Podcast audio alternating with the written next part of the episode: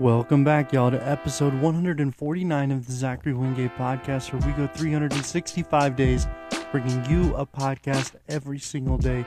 Nothing is off the table. The intention of this podcast is to master the short form podcast, as well as informing as well as entertaining. So sit back, relax, and listen and enjoy the show.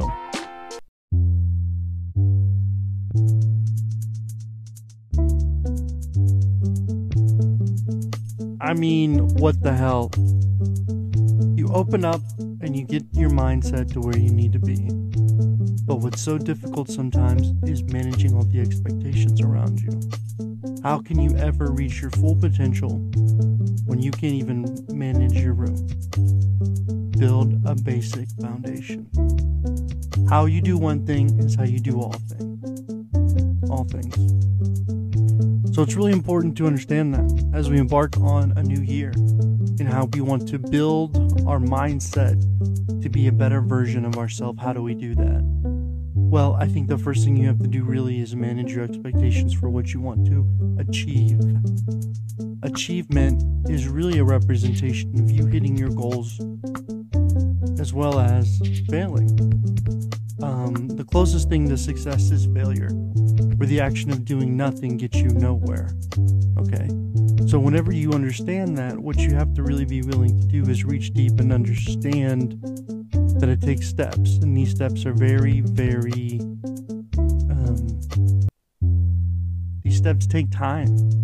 You know, I look at where I was 10 years ago and I look at where I was five years ago, three years ago, one year ago to now, and movement has always occurred. Um, and you might ask, you know, Zach, what have you accomplished? Well, first and foremost, I think the, the biggest adversity I've ever faced is dealing with dyslexia. Um, I think trying to understand how dyslexia works, understanding how to implement and put in new processes for learning within the academic environment, within the career environment, but also understanding how to deal with the subconscious shame of not being able to read. Um, you wouldn't think that would have such a strong impact, but I did deprogram my mindset for the last three years, four years to get over it.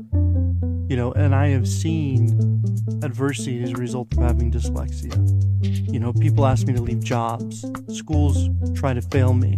And it's not anything to do with my intelligence, it's the fact that the process of information which is created is fundamentally not wired for my brain to understand.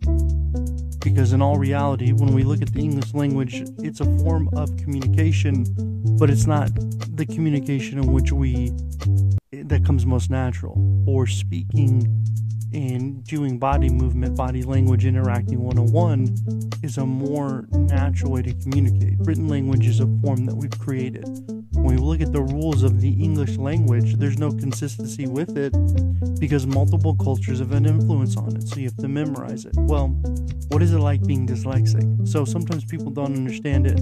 And at the fundamental principle, if you are dyslexic, what you have to understand is that the way your brain is wired is different. The way your left and right side communicate is different, and the way you see the world is different. And it's a representation of absorbing information.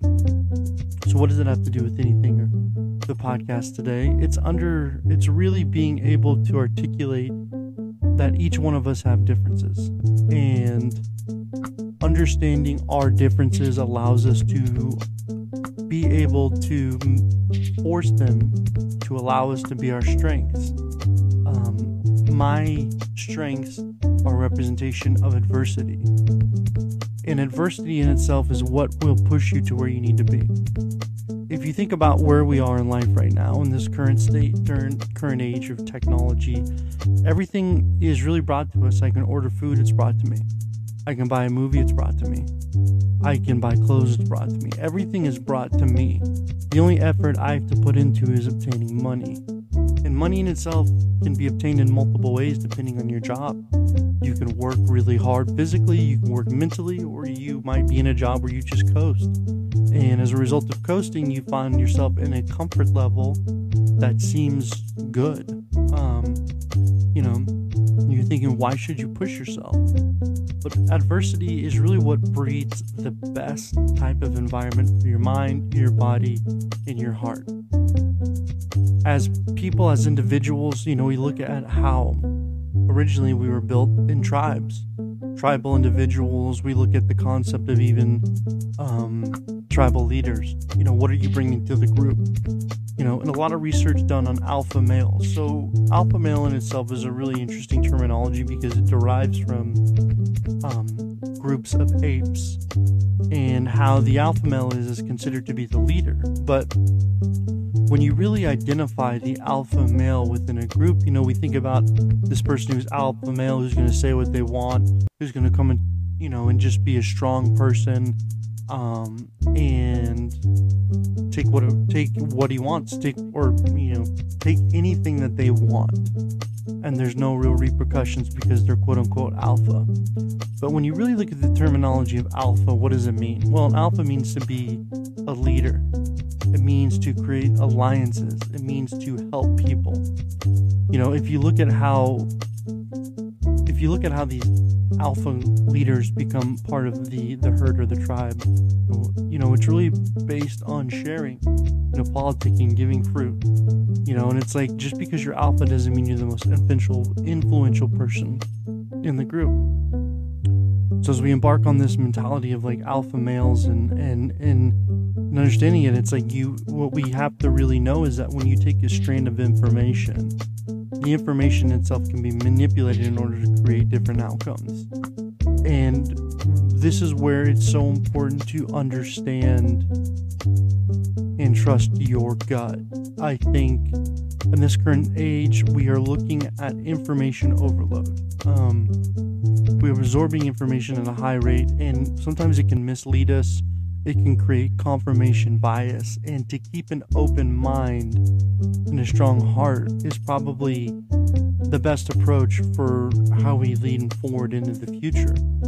Um, and when I say that, it's like when we look at different instances happening, for example, with um, examples with information, like you look at Andrew Tate and Greta Thunberg, when I originally talked about this pizza box in which how they're able to find Andrew Tate, that was a complete lie. And I said it because that was the information that was presented to me when I just did a brief research over it.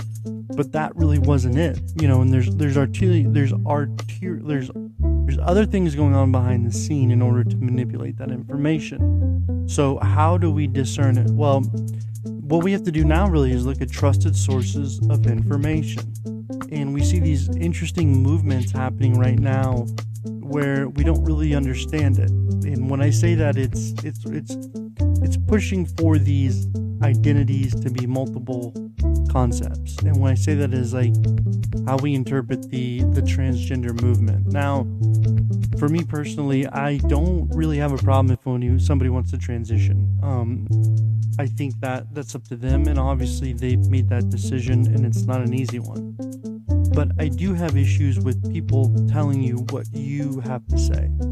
Um, you know, I think that it's okay to be like, okay, trans woman or trans male, but taking out that part and saying you are in fact a woman. And if you do have a difference of opinion on it, then you're labeled. It's like, you know, we can all come together and have a construction, constructive conversation of it. You know, it's not like I can, I can't ever change certain things about me. One of them being dyslexic. I will always view the world as relates to reading in a certain way. I can't change the way I think about things. Um, you know, in terms of writing and spelling, I can work hard, I can learn it, but sometimes I forget how to how to spell, how to read, how to write, and that's just how my mind is wired. I can't ever outshake that. Couldn't take anything to do with. There's nothing in my brain that can be changed. That is just how I am born. And there's certain things like that where you have to understand it's just the way you're born you know and if anyone says you know with me when when it comes to having dyslexia there's countless moments where people are like why can't you spell why can't you read why can't you write and because i'm born this way i have to take that sting and absorb it and communicate why that is but i can't change that i can only communicate the differences i have and i think sometimes as we get to this point of understanding who we are it is about communicating hey this is how i am I can't change that, and this is just the way I was born. And there's certain aspects like that that you cannot argue with.